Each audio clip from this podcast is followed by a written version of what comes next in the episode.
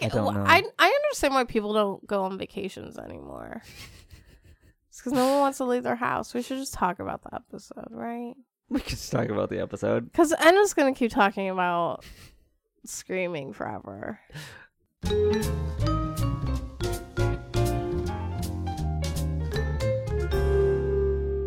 Hey everyone, welcome to Tossed Salads and Scrambled Eggs, a Frasier podcast. I'm Dave, I'm Diana. And today we're talking about episode 902, Don Juan in Hell Part 2. So begins like the other one with fireworks. This episode's 24 minutes and 31 seconds. We Mhm. got, and then uh, who's the writers on this or writer? Writer on this one. Uh, this Okay. one's uh, Lori Kirkland Baker. What? Yeah, I know. Yeah. Um. Yeah. So this is a weird thing. So, you know, as I've said, she's among the episodes that we've ranked one of the highest ranking multiple episode writers we've got. Mm-hmm.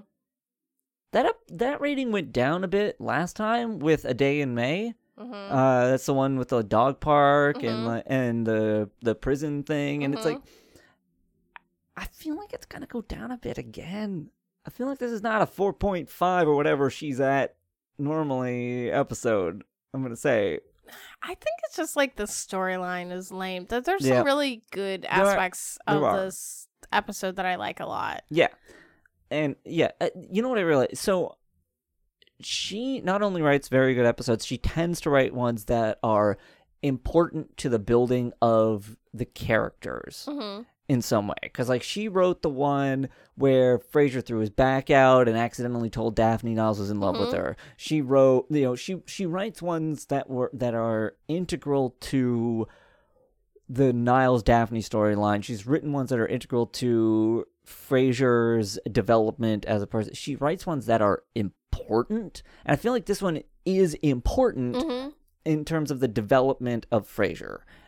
It's not the funniest episode. Which is fine. And it's a like there are But also, like, I feel like the parts that are supposed to be funny don't hit for me. yeah, yeah. Really. And yeah, it's just weird.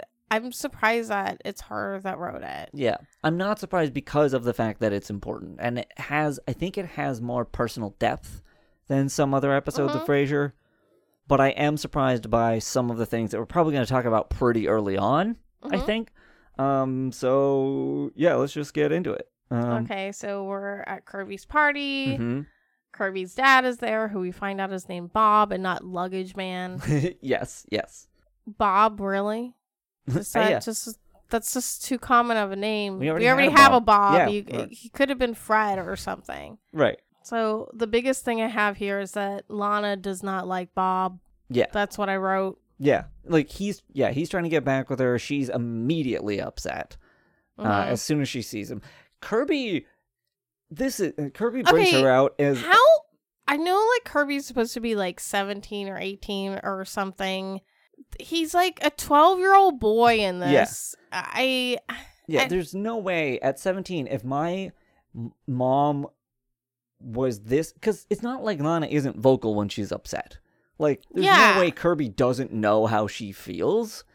And so there's no way and also he ran off with a dental dental hygienist, right? mhm. So there's no way he doesn't know that she is mad. And Mhm. to just be like I'm I got a surprise for you.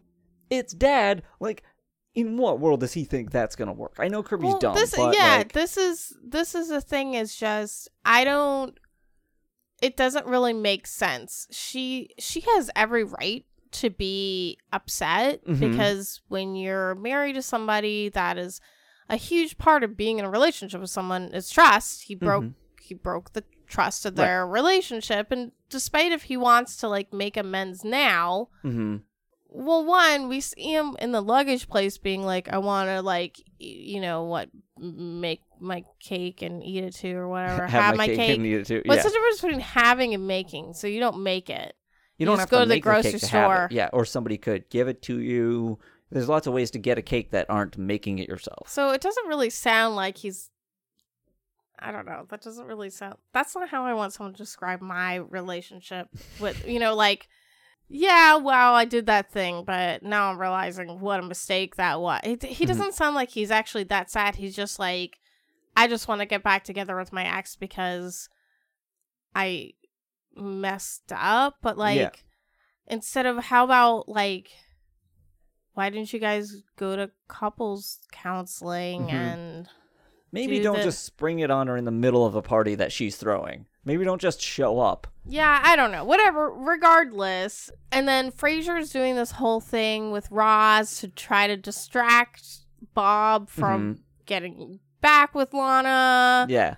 I mean, just talking about how great Roz is and oh, she's available. And I just put, wrote down like Frasier. No, bad Frasier. Yes. Like, just stop it.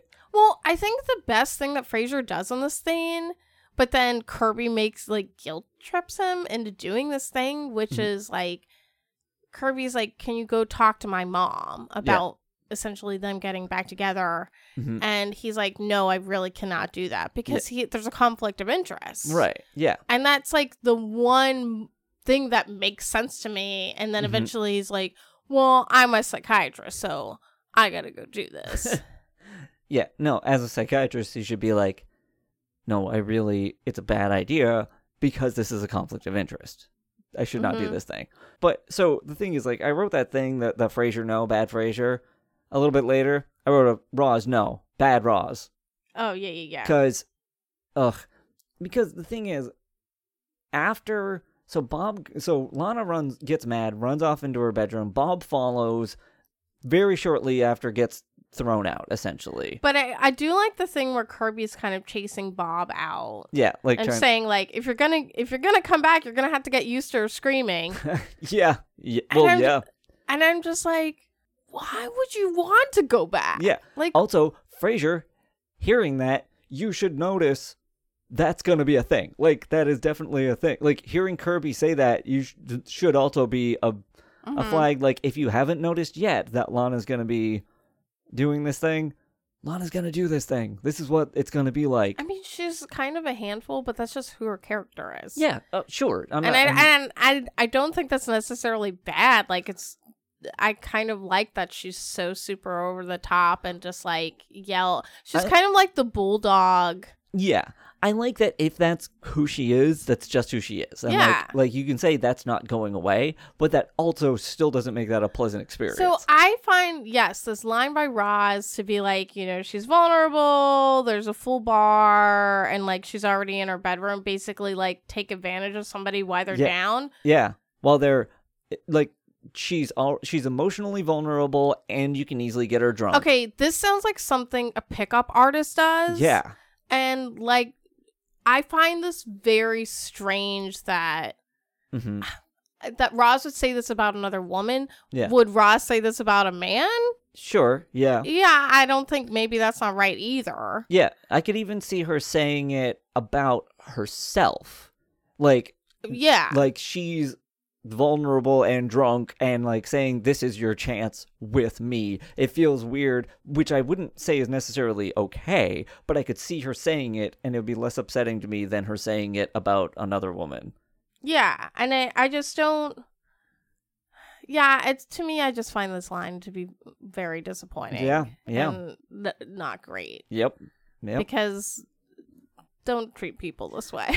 yeah just don't do this don't don't do any of this so yeah, Frasier kind of gets guilt trip to go talk to like Lana. So then we sort of like have this like moment in Lana's bedroom where they're talking and Lana's like asking, you know, if you've lost trust in someone, can you ever gain this back? mm-hmm And I feel like, well, do you even want it? Like, it's Yeah. weird because she does talk about how she wanted her husband to come back to her, but now she's less interested now yeah because, like, she just, it's been a year, mm-hmm you know, she's kind of, she dealt with all that kind of trauma from like him leaving, and now Mm-hmm. She doesn't, she's not looking for this anymore. Right. Like there's probably was a time where like she would have been ecstatic for this to happen and now she's not sure she even wants this anymore. right well plus this is that thing that we were talking about last week with like Mhm. when you break up with somebody, the only thing you remember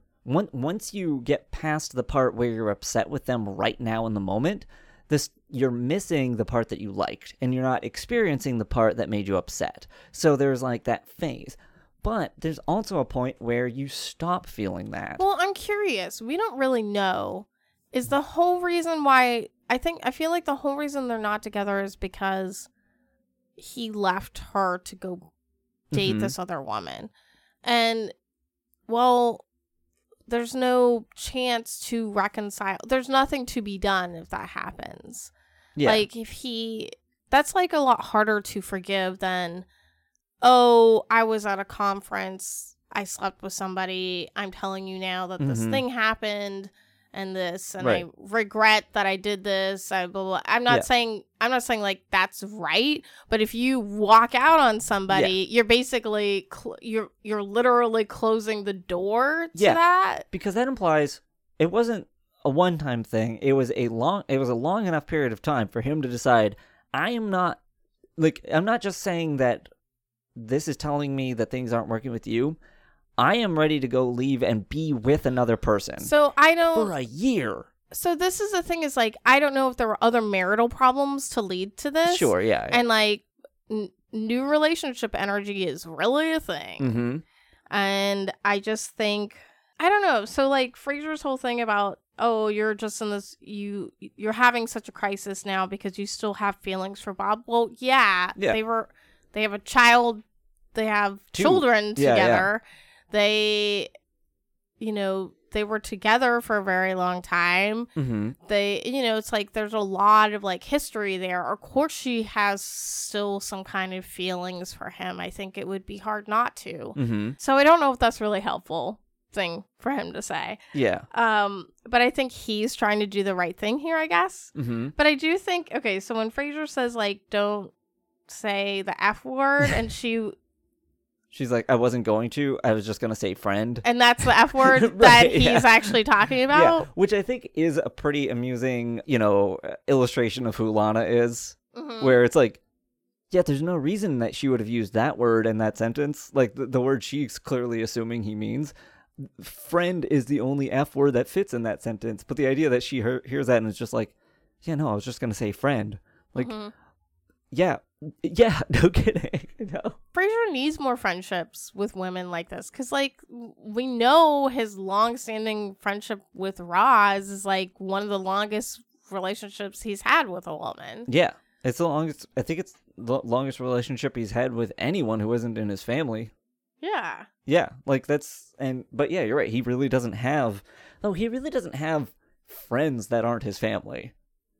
It's I mean, it's like he has friends in quotes that are Right. part of his high society, like people he knows. right. He has But- associates. Like even Martin has like Duke and like Mhm. different friends he talks about that he Right. hangs out with at the bar. Mhm. We- see that with Daphne. Mhm. But Niles and Frasier just seem to have each other. Yeah. Which know- we have explored in other episodes, but yeah, Yeah. it's but it's not only does he not have female friends, he doesn't have friends Yeah. really at all. Yeah, that's I mean, that's how it comes across. Yeah. Okay, now we're in Frasier's apartment and uh Martin Niles or Daphne are like eating dinner, I would imagine. Yeah. It's a Um, pot roast, so I assume it's dinner. You know, breakfast roast. mm hmm.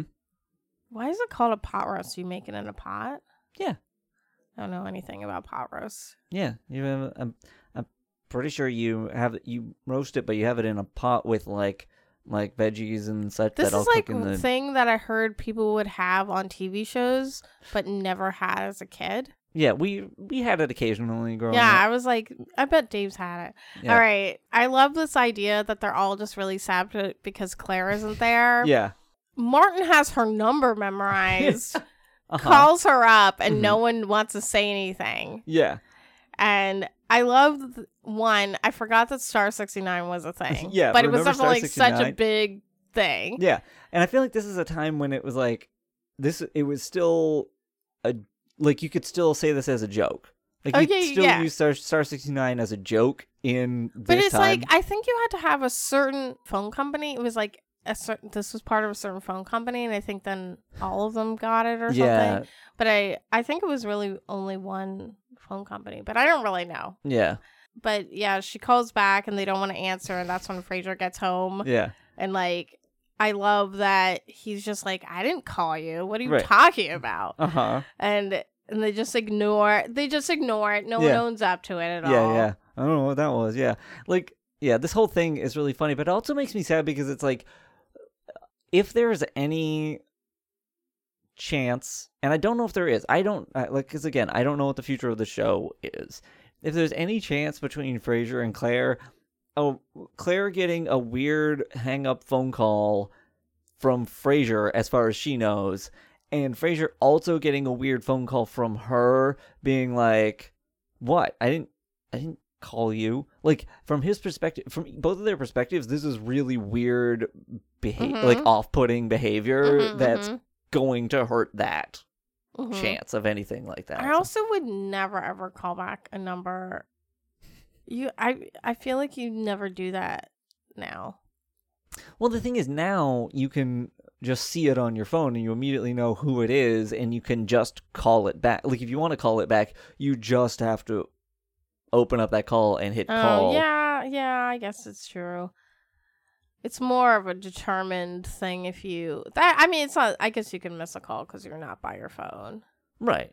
But yeah, okay. So I love the whole thing where they're giving all the platitudes to Mhm. like Frasier about you know like oh you'll meet somebody there's you know so many fish in the sea or whatever i'm very bad at platitudes apparently um and how Frasier's finding this not helpful Yeah, because it's not really like it's usually not helpful in the moment when you're upset i to hear that kind of stuff. Because yeah, like I actually so this is a huge part of like self-help movement mhm. is to sort of see these quotes and this fancy like little font and this Uh-huh.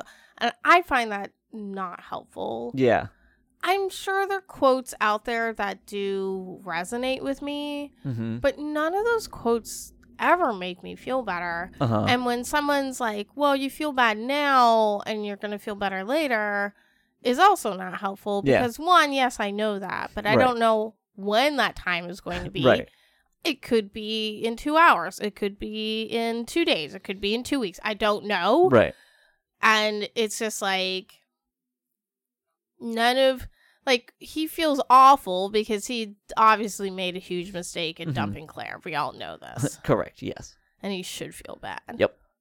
And um, you know, Martin just kind of lets him have it. Like, you know, we can only say so much stuff. You know, every time you mess it up with you know another woman, right, we just kind of run out of things to say to you. yeah, because he literally just just like everyone, well, except Daphne. Basically, everyone was like, "Hey, don't do this thing," and then he went and did the thing. And now that it didn't work out because Lana's gonna try and like s- at least consider being back with her ex-husband, and now he's stuck alone again. And uh, like, yeah, we've been watching this for seven years, eight years, not nine, almost nine now. But Mhm. we've spent a lot of this show watching him get a, have a decent chance with somebody and then screw it up.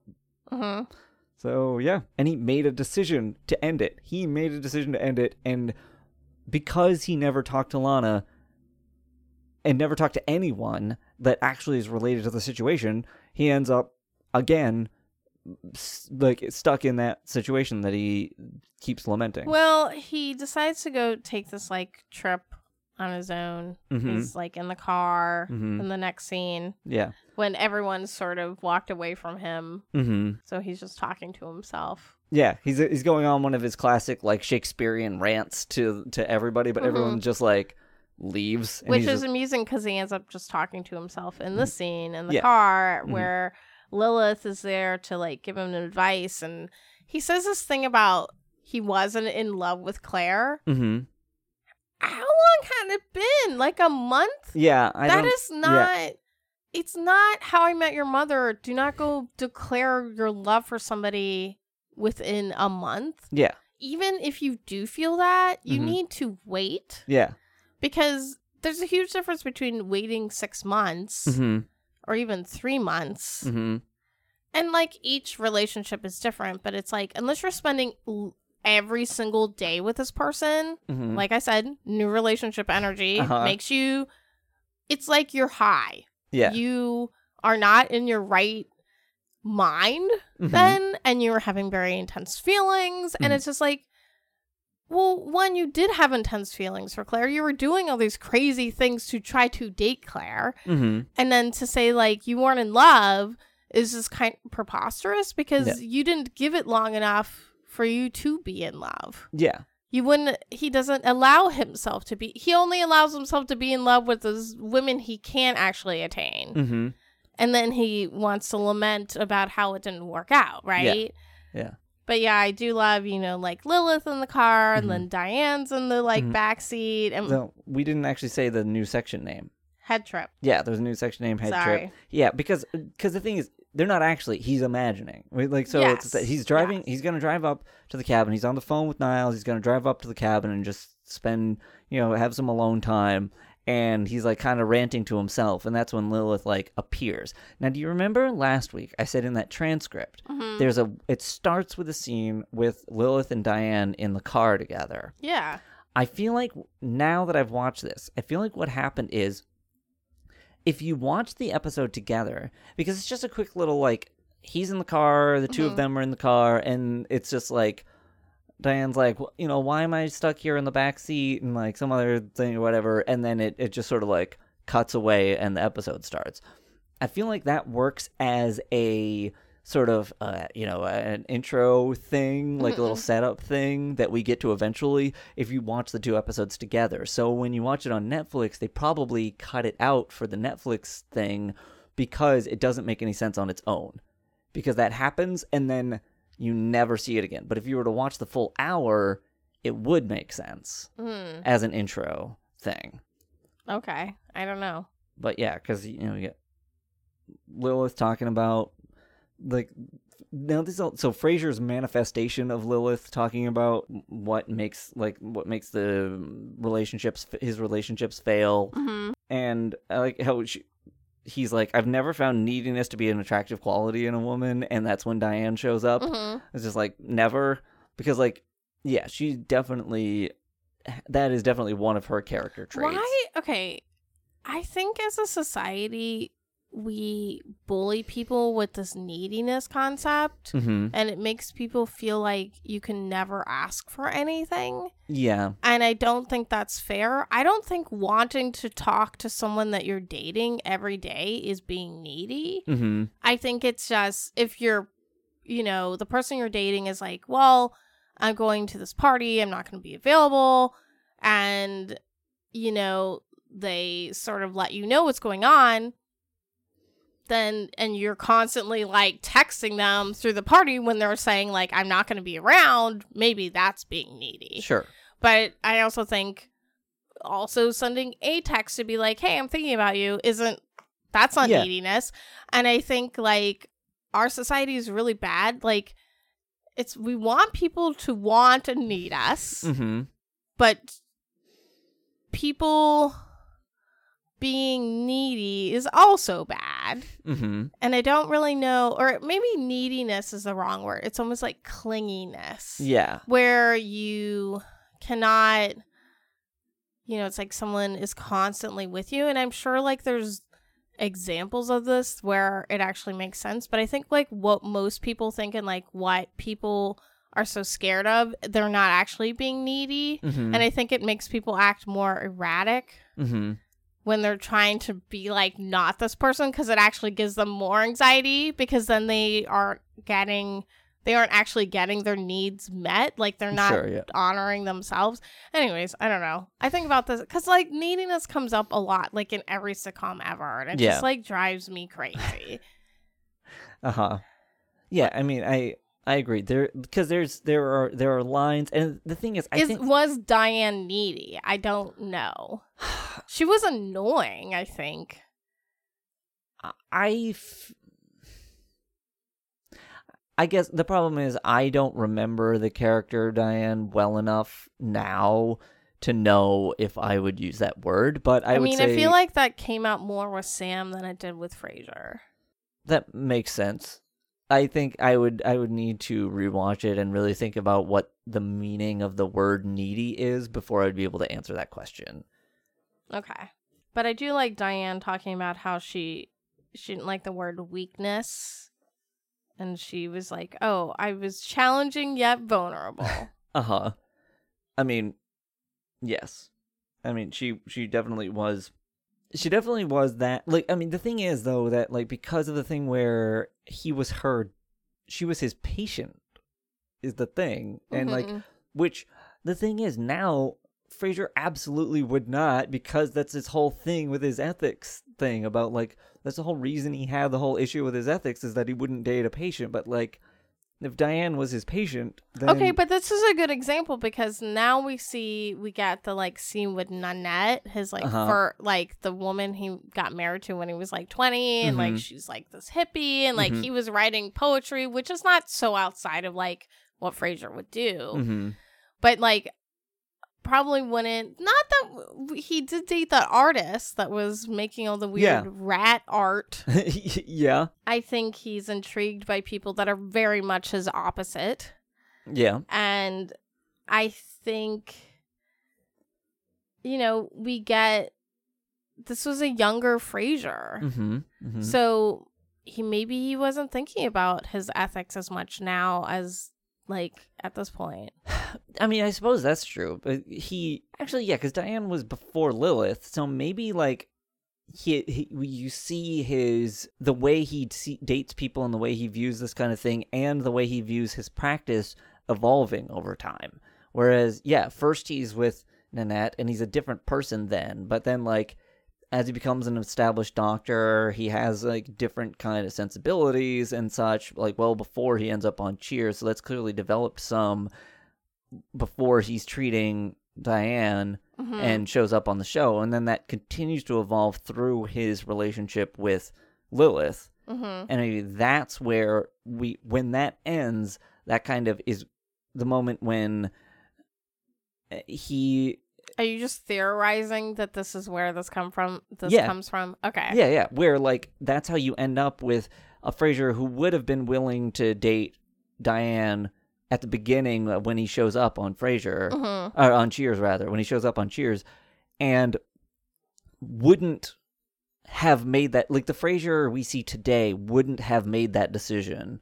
Well, it's like the thing is like he's thinking about all these past relationships that Mhm. would be his bigger relationships. Right. Like he almost got married to Diane. Right. And Would have gotten married to Diane. yeah, and I think like this shows you know kind it kind of gets more into this later but he's bringing this all up and i'm just like you're not the same person now as you Mhm. were when you got married to Nanette, when you when Right. you were going to marry Diane, when Mhm. you were with Lilith. Mm-hmm. Because being with Lilith and like not being with Lilith is what made him into who he is now, Right. right? Yeah. I would I would imagine Yeah. just I mean, he does talk about some aspects of that later on, which we can get into. okay. But well, I do like uh, yeah. Sorry. no, no, what were you? no, gonna- just just the the song that she sings. yeah. That's what I was going to talk about. Yeah. But I don't know what you had to say about it. I just wrote this song. I know because it's a song that so Frasier wrote it as a poem and then she turned it into a song, I guess. Well, it's like And- she he was saying it and then she accompanied him. Right. Like she heard it and was just so moved. She Yeah, was yeah. like, I gotta start playing. yeah, which like I love the idea of Frasier writing a poem that starts with I dreamt that I was riding a candy unicorn as I went to meet my lady in the dewdrop crystal morn.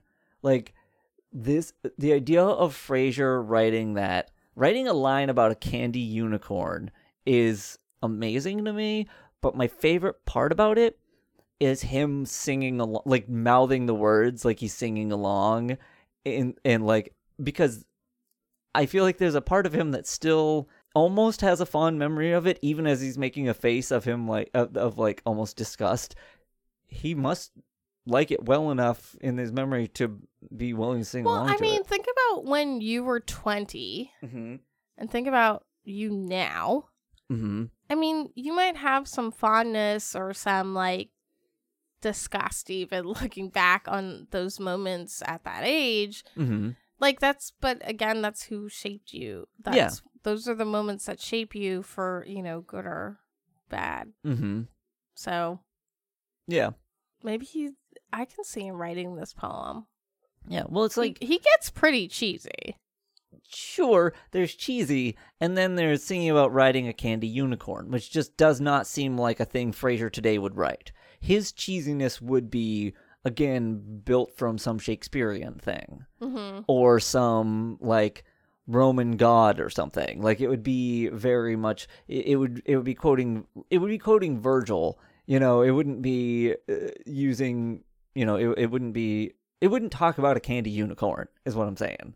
Okay. All right. And I and I'm saying I love that evolution. I love that ima- imagining that. mm-hmm. I I just very much enjoy that thing. And then we end up in uh at the cabin. Yep. The I love that he's like, ah, solitude, but he's not he's Yeah. not really alone. No. And this is the same cabin from Mm-hmm. from season seven, the one where he was like essentially dating his mom. Mm-hmm. Uh, yeah. Who is relevant in this scene as well, sure which is. I like that they go back to this cabin because that's where they, Mhm. you know, they have these memories. right. So Like, we well, find out like how he's sort of failed at love. If can you fail at love? I think you can. Like the thing is, I think you can make some real bad decisions. Well, it's not like he's Ted Bundy. okay, that is not. That is something else. That is not what I mean when I say failing at love. Okay. That's a whole other thing. Well, I don't think love had anything to do with No. really any of that. No. No, I do not think that either. Okay. That's not what I was talking about. Okay. I'm just saying, like, there are. I think it's possible to be. I mean, Frasier's given situation. The Frasier we see on this show versus on Cheers. Like, he's. On Cheers. he- You why do you keep comparing it to Cheers Because- because you don't remember Cheers? because he's very. Like, his love life works very differently on this show. Because he's in multiple extended relationships on Cheers, and he's not in Frasier. And what I'm saying is the so the Frasier we see on Frasier keeps getting being presented situations where there's someone that he could have a successful relationship with that at least for an, for a period of time and he makes the wrong decision time and time again a very clearly wrong decision that seems to be almost a form of self-sabotage that is how he ends up failing Mm-hmm. because it's not like he's dating people who he couldn't possibly have a successful extended relationship with. Maybe not like for the rest of his life, but an extended thing. And it only lasts one episode. And it only lasts one episode because he makes the wrong decision. That's where he ends up a failure in love. Mm. I mean, I think the thing, the big takeaway from the scene is really that we find out all these women that were important to him have all left him. Yes.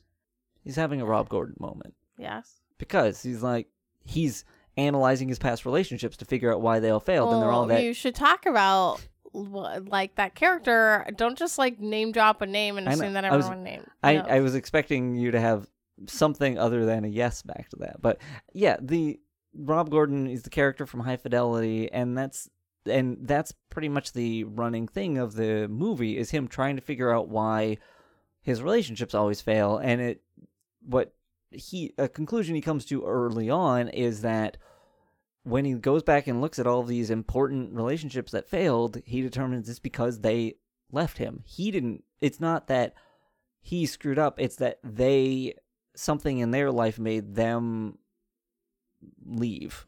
And it's not about him screwing up, it's about them changing in some way or making some decision that caused that forced them to leave.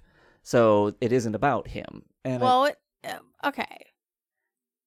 I mean, maybe partly no, but Mhm. also like he just kind of sucked a little bit. Oh yeah, yeah. It- I mean that is the the case, and I think that's the thing is like he didn't try to be in the relationships. I think Mhm. partly because he was scared of people leaving, mhm, and it was like he was guarded. And I think he sort of realizes he was just going through the motions and he Yeah. realized that he need to actually like be in the relationship. Yes. So I think that's kind of the thing. So I really love this whole thing. It's going to be hard to describe, you know, with Mm-hmm. Lilith and Diane there. I do like that moment where you know, they basically think like Diane shouldn't even be there. Uh huh. But I love that she's like painting the like portrait of Sam. Mhm. I find that detail to be very funny Mhm. and you know especially- where he's romantic he's like he's such a romantic but he's like a hope he's like a hopeless romantic Uh-huh. and then like it, and he is Yeah. like i mean i think that's true Yeah. Though the thing is, though, I think it's important in this that all of these are his own mind's manifestation of these people talking yeah about they're him. uh, they're idolizations of these people Yeah. in some ways Right. So, like, when you see Diane painting a portrait of Sam, it's important because in his mind, the re like he was never as important to Diane as Sam was. hmm And so it was never going to work out because Sam was always more important. Well, he, you And- know, Lilith says, you know, every woman is perfect until you find the flaw that m- Mhm. makes it so you can't be with them. Yeah. Like I bet Nanette, if if you actually knew Nanette, I bet she isn't just this person who's just like always singing and like doing all these ridiculous things. That's probably an aspect of her, but in in Frasier's mind, that's all she was. hmm So that's who we see is this like really like silly like like free spirited person. But like I'm sure there's more to who she actually is. Well, there's like this whole thing about the quest for perfection, Mhm. and then, well, we have his perfection, which Mhm. is his mother. yeah, sure do. And I guess I like this because they're talking about how he's a Freudian or Mhm. whatever, and that, you know, no one can be better than your mother or Mhm. like your parent in some ways. And like, wow, good for you if you really think your parents are that Uh-huh. flawless. Well, the thing is, I don't think he does think she's flawless. Like, clear, the person we see is not flawless. She's not especially nice. She, you know, puts down the women that he's dated, all of these things, and it's like that's who he imagines her to be, but he treats her like she's perfect. And I think it's because of this thing where, like, she is so important to his development that, like, in his mind, that becomes a form of perfection but at the same time, he clearly doesn't actually think she's perfect. I don't know if we really get that really comes across, or it didn't to me. I don't know. That's a, that's what I got. Well, the mother is talking basically like all all of you are liars and cheaters, and Mhm. like I'm the only woman he can trust. mm-hmm. And I, to me, that seems like just denial in that he, your relationship to your parents, especially like when you're a kid, is usually they're your caretakers Mm-hmm. you have to have this sort of blinding trust in these people because that's how like a parent relationship works when you're a child Mm-hmm. and it's not like she was how old was he when she died i mean he wasn't a child No, I'm not sure. I feel like I don't remember. i, I, don't like know it happened is like it ever explicitly said I don't think it's been very long. I don't think it's very long before Frasier starts, like the show starts. yeah sometime though i think it's before he got shot right Yes, I think she was dead before Martin got shot, but But I don't actually know why I think that. We could be totally off base with that. I'm I'm gonna say I'm But I think that's like why he ends up taking care of Martin, right? Is to- Yeah, because Martin's on his own for a while, and then we, it's kind of figured out that he just can't be. But I think that's because I don't think Hester was ever there when, like, I think she had died already when that happened. hmm So the whole point here is that the flaws that he's finding are of his own creation. Yeah. That he keeps finding, and that he just has this fear of rejection. And we get this. Uh, the scene where all the women he's dated are at the door, Uh-huh. which is very funny. Yeah. like this whole scene is just done really well. hmm It's definitely like my favorite. I I really love these moments on Frasier where they sort of have these like he's figuring things out Yeah. and he's sort of like by himself. Mm-hmm. It's very good. Yeah. The thing I find really funny about it is that like so like visually as us watching it, it's it's really amusing and interesting like to watch. But if you imagine like all of these are his imagination, but he's mm-hmm. still actually doing everything he's doing, like if every physical action he's taking in this is actually happening but in an empty room, it looks in it looks just literally insane. It looks like if he's like ranting around the room, runs to the door to try and escape. he's by himself. Have you do you not talk to yourself when you're by there's, yourself? there's talking to yourself, and then there's trying to bolt away from your like uh, uh, like the manifestation of the people you're imagining, throwing the front door open and then slamming it closed in terror because you're seeing all these other imaginary people in front of you, like that. Well, if someone was witnessing this, they would be witnessing what might be like some kind of psychotic break in Yeah. somebody, and they might be kind of scared for you. Right, right. Like, yeah. it works because of the the scene. We know well, it's none like of it's real. moments like it's like when we're alone, there are things that we do that we wouldn't necessarily do in front of other people. Right. You know, like we're singing, we'll sing in the shower, Mhm. or we'll dance around the living room, Mhm. or you know, we can carry on these kinds of conversations with ourselves because Mm-hmm. no one's there to hear us to stop us from like being our truest selves. Sure. Yeah. Yeah. And so I think that's sort of what is happening here. Right, yeah. And like I'm saying I get that it's about the theatrics of the scene, but like there's still a part of me that's just imagining him literally doing all of these things Mhm. and it's just kind of hilarious to me also on its own. Like if he's actually taking all these Also, actions he with has no a lot one of bags in He the does. scene. He does. I think that's partially symbolic because someone literally Oh. says for someone who's coming here alone, you sure to bring a lot of baggage. Yeah, yeah, yeah, yeah. I think you're right So- because like so the scene after this one hmm where he's like back home, I don't know how long he was away, like the weekend, I'm, Or a I'm guessing, day? yeah. I, I feel like it was probably a weekend. but they're like on their way like Martin Daphne Niles are on their way to the movies. Mhm. I love how like they're like, "Oh, we're to be late for the curtain or something." Like, Uh-huh. who are you, Niles?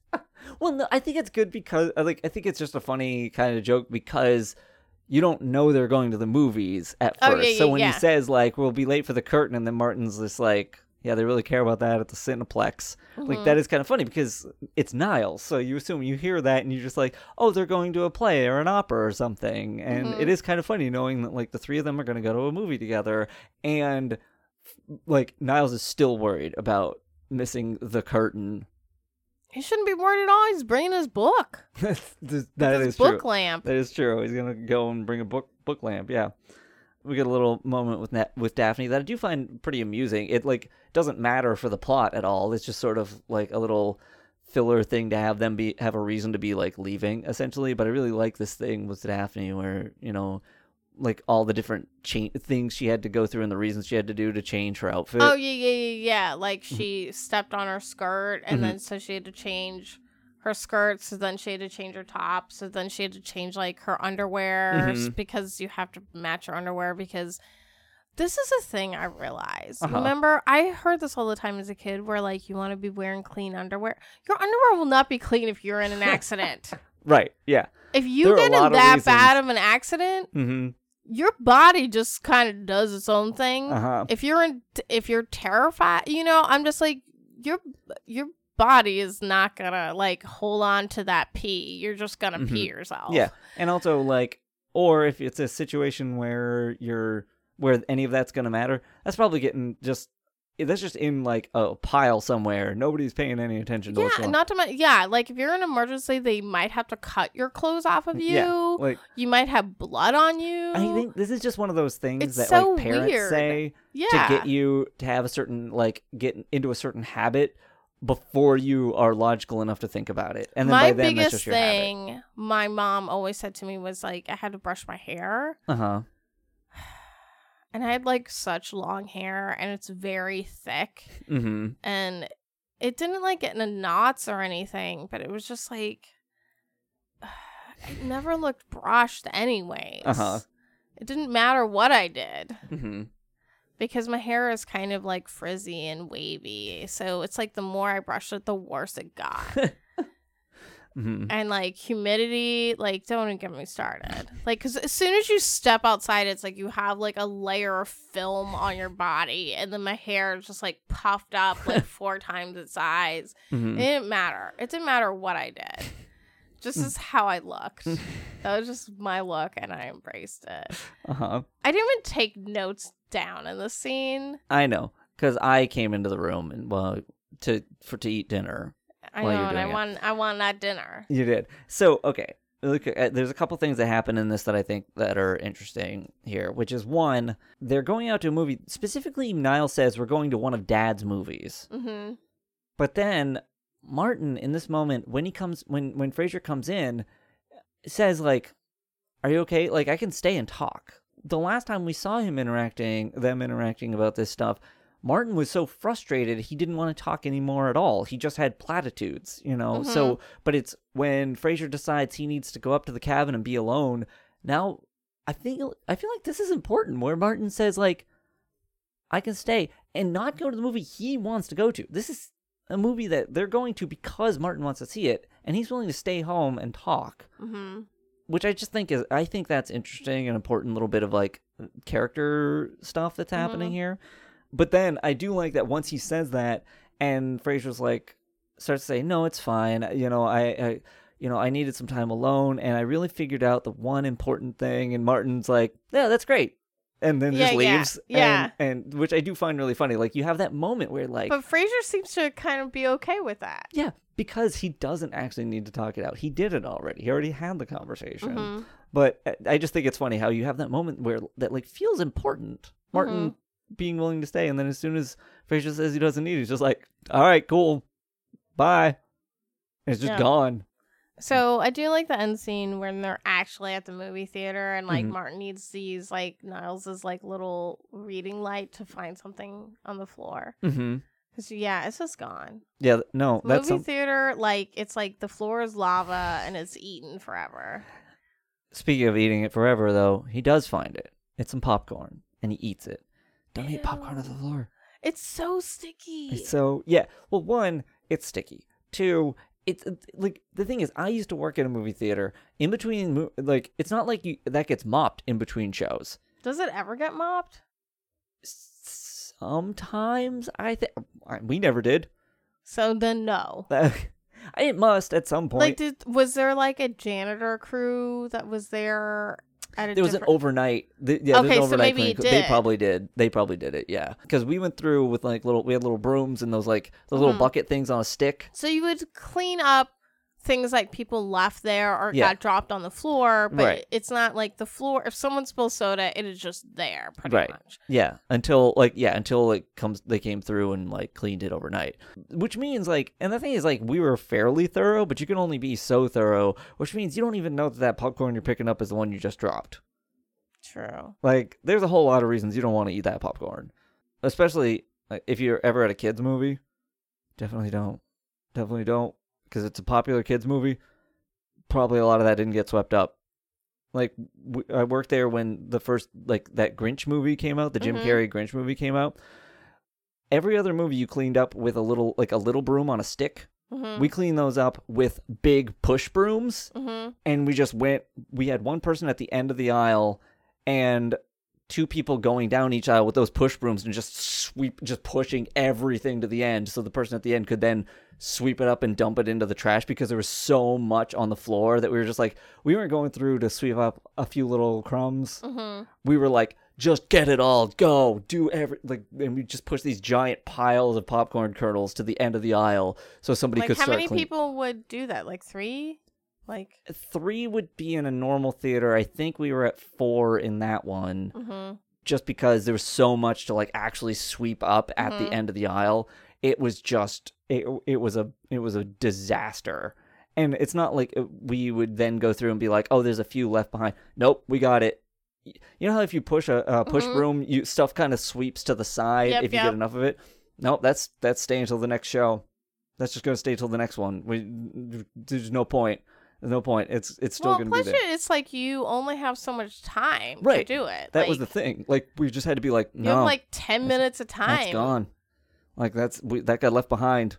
And, you know, there's uh, that that kernel's le- being left behind for the next one. Maybe I it'll get guess it's swept. more up. than it's what like maybe thirty minutes between shows. Nah, it wasn't that long. Okay. Yeah. The nice thing is, this is before every movie like had an end credits scene, so you actually had the credits. You could spend the entire credits sweeping up. You didn't have to just do it in the like time between the end of the end credits because everybody left. Yeah, yeah. Uh, you know, I can't imagine doing that stuff at like opening weekend of a Marvel movie where you then have to wait the extra like twenty minutes of credits. Why is it when you go to an opening of a movie that people now just stay there and clap at the end of the movie? Who is the clapping for? I uh, I don't know. I get it if you're at like a premiere, the people that are in the movie and made it are there, but like if you're not in LA, you're just at some random theater. I don't understand applauding. I mean, it. technically, we have friends that were in movies or worked on movies in Boston, the True, Boston yeah. area, or Massachusetts at least, and Uh-huh. like they might be at a local movie I theater. mean, that's true. That is true. but yeah, like it's not. I don't know. I always find that to be so odd Yeah. and strange, and I, I don't get it. Someone did that when I went to the 3D 25th anniversary showing of Jurassic Park. Some people applauded, and I'm like, I mean, look, I had a good time, but those people definitely aren't here. It's the last weekend of the 25th anniversary one. None of those people are here to hear your applause. I don't know why. Please, if you clap at movies or you understand why that is a thing, I don't. I don't get it. I will never understand. But I also am about that. If everyone's clapping, I'm also mm-hmm. gonna clap. You know, I realized I was about to say that, and I and maybe that's part of it. It's just like it's part of that collective, like enjoy, like the display of enjoyment, just to to I think that's of be, what it is. It's just together, a just display of everybody say, like, enjoyment. hey, we all liked this thing. Let's let's show let's all show each other that we all enjoy why this. do people talk about Jurassic Park still? Like, why do people? It's still great. Is it? It is. I don't know what's so great about it. It's still great. It's definitely got its flaws that it took me 25 years to notice, but it's still great. I guess yeah, I just not. It's like Jurassic Park and The Lion King. I will never be like. Su- I don't think they're like bad movies. Don't get me Mhm. wrong. Like I do not hate those movies, but they do not do like they don't make me like ooh, ooh. I gotta go go see it and clap at it. I, Okay, we should we talk should, about we should do some other things. okay, Yeah, yeah, yeah, yeah, yeah. drinks. Al- well, also, I, I do want to say because I think we didn't mention it last time. I've mentioned it on the podcast before, but you know, it ends with that tribute to Lynn and David Angell, um, Mm-hmm. because David Angell is one of the creators of the show and died on 9-11 which Mhm. happened before this season Mhm. started so um this is the first episode that came out after that and so it's just Mm. Yeah. I was wondering if that's what that was. For. yeah, so that's what that is. So, uh, okay, so no actual drinks in this one, even though um, Roz talks about there being a full bar and she has a drink of some like a, from Mhm. it. There, I don't think is a single named drink in this entire episode. Okay, and Uh, then no callers. No callers because we we're in the studio. How about what's a good word? Oh, I do have a word. I know you do. We I was wondering because we didn't mention it when it happened, but chap It's an adjective. It's archaic, which is perfect for why Mm-hmm. Frasier's using it. Uh, with one's lower jaw hanging due to extreme exhaustion or dejection. so I'm assuming it's the dejection probably the because dejection. this comes up during his little soliloquy that he's giving, where everyone just walks away from him. yeah. Yep. Yep. By the way, I saw a thing uh recently. It was Travis McElroy tweeted a thing of asking like whether people say fuss budget or fuss bucket, and my response was fuss budget because I've literally only ever heard that word on Frasier. Mhm. Like that's the only place I've ever heard that word, Mhm. and I feel the same way about chap fallen. Like, is that a word people use? it's archaic. yeah, but sure, So- it sure is. It sure is that. I don't know how the writer knew of this word. Unless they just like flipping through the dictionary sometimes for words. I mean, I think some people that are into writing they like those sort of words and and sometimes you throw them in there and especially if you're doing a thing for like Frasier, Frasier knows these kinds of words mm-hmm. because Frasier's read things that these words would have been in. Mm-hmm. So it, it makes sense to me. All right. So, let's rate the episode. You can go first. So, we mentioned like there was a couple of things that made me kind of upset in this episode, but for the most part I think it's good. I think it does some good things for the character. So, uh, I'm going to give it 3.5 nanettes. Okay, well, originally in that first scene, I gave it a 2.5. Mm-hmm. Um, but I think I'm just gonna give it a three. Okay. I don't know what the three is of. Okay. Three darkest hours. 3 darkest hours. Yeah, he says in his darkest hour. Oh, okay. I can't think of a food. I No. guess there's popcorn, but I think I just gave something popcorn not too long ago. Might have. That's fine. It's 3 darkest hours. It works. Yeah, I think that's what I'm gonna do. It I'm gonna do because it's like one of the only notes that I did, and this was something about certain episodes. It's very hard to take notes on because it's just like it's not like a lot of action is happening. Yeah. It's very talky. This is a very like talky episode, Yeah, it's and much- that's yeah. fine. It's Mhm. just harder to talk about Yeah. weirdly because it's just like you just, can you just watch the episode? All right, thanks. Yeah, well, because the individual, it doesn't make sense for us to analyze the individual things that are said. It's more about the concepts. Yeah. like there are there are some jokes that are worth mentioning, but it's more about conceptually what's going on, and Mhm. it's it's all about a conversation. Mhm. And the only way to have a conversation about it is either talk about it generally or literally just read the script. So And- I like so this is the thing is I think there's some like good parts of it and it's it's just an okay. It's just an okay episode, I Mhm. think. Yeah. I do wonder this is one of those ones I, I wonder like if we were to go back later, if Mhm. we were to like when the entire show is done, Mhm. go and just marathon the show and Mhm. rate each episode as we're doing that, higher would our Right. rating change? Would we feel different if we were just watching, not taking notes, not doing anything? Would it be higher rated because of the fact that there's more heart in this episode than some other one? Yeah, I can see that. Like I can 3.5 I think makes total sense. Yeah, I'm not saying it's wrong. I'm just saying like I I wonder. I just feel like we might view it differently. Yeah, I don't like I don't think this episode is a bad episode Yeah, yeah. and I think like it's an interesting, compelling, like there's some really funny there's some funny moments in Mhm. it, but this is not a funny episode. Right, it's yeah. very sad. Yeah, It's actually kind of a sad episode, but not not like the Martin episode Mhm. was sad. It Yeah. was just sort of like, well, you have this like inner turmoil that Frasier's going through, Mhm. and then there's no really like other plot. There's Yeah. no like second story in this that Mhm. usually happens and then is usually the funny part. Right. Sometimes there's like this more serious thing. Mhm. And like, yeah, it's really funny with Lilith and Diane Mhm. and all the, you know, the exes showing up Mhm. and the, you know, the mother there and Mhm. like all of that's very funny, hmm but also not the funniest thing I've seen on Frasier. right. By the way, one thing I wanted to mention uh, about the moment when he opens the door and Mhm. like all the all the women are standing there. While this isn't nearly every woman he's ever dated, apparently this is every actress that's here did play someone he dated. Like Oh, okay. Regan's the most recognizable, but everyone behind that door for those three seconds, they got brought in to just show up and just be there for those like three seconds on that thing.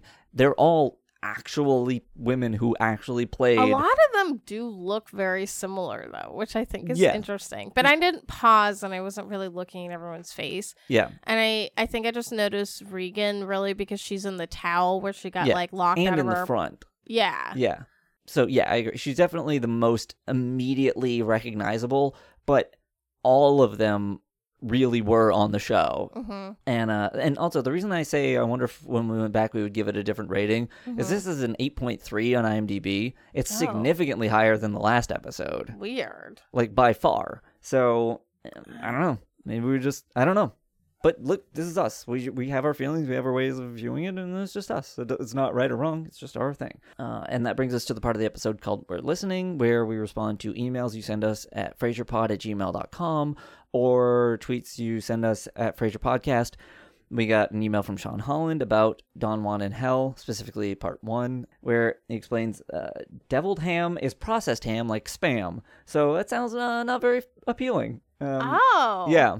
So Yeah, I Yeah. did not know. yeah. And a question I have about the trip is where did Duke go?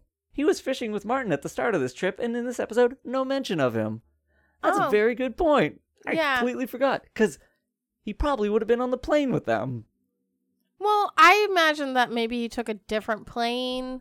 but he was going with Martin, and Martin is on the plane back with them, which Well, maybe they got different. They obviously got different planes going there. Well, no, I think they were all going to be on the same. But I, I don't Yeah. know. Maybe Duke had to leave early, maybe it could be, I guess. or he got eaten by a fish. or that it could be It's like that would be weird if there's no mention of that. Like They were just Man, like, "No, he's just gone." I'm gonna miss Duke. Anyway, Claire, want to go hypnotize the lobster? Yeah, Like, yeah, love yeah. that B fifty two song. hypno lobster. yeah. Anyway, Didn't I make that joke last time? no, I'm really sad at myself. I know. And then he goes on to say, uh, I don't get the Claire Lana thing either. Claire's perfect for him, and he has nothing in common with Lana. Of course, the fact of the matter is, the show Frasier would be over if Frasier found his true love. Uh, and yeah, I think that's part of the things. Like, a lot of the conflict comes from this, and Mhm. you lose it without that. You can, you don't have to, but I know that's the thing where Kelsey Grammer specifically said he never wanted Frasier to be married. Mm. He specifically said that as like part of the show happening. So I feel like that's a part of the thing where it's never really going to work out, but it ends up being the most important thing. And then uh, Frasier was getting therapy with Dr. Tewksbury last season, but that has completely stopped. So, but it seems like he still needs it though. And yeah, yeah, that's yeah, true. it'd probably that's be true. good if he kept seeing Dr. Tewksbury.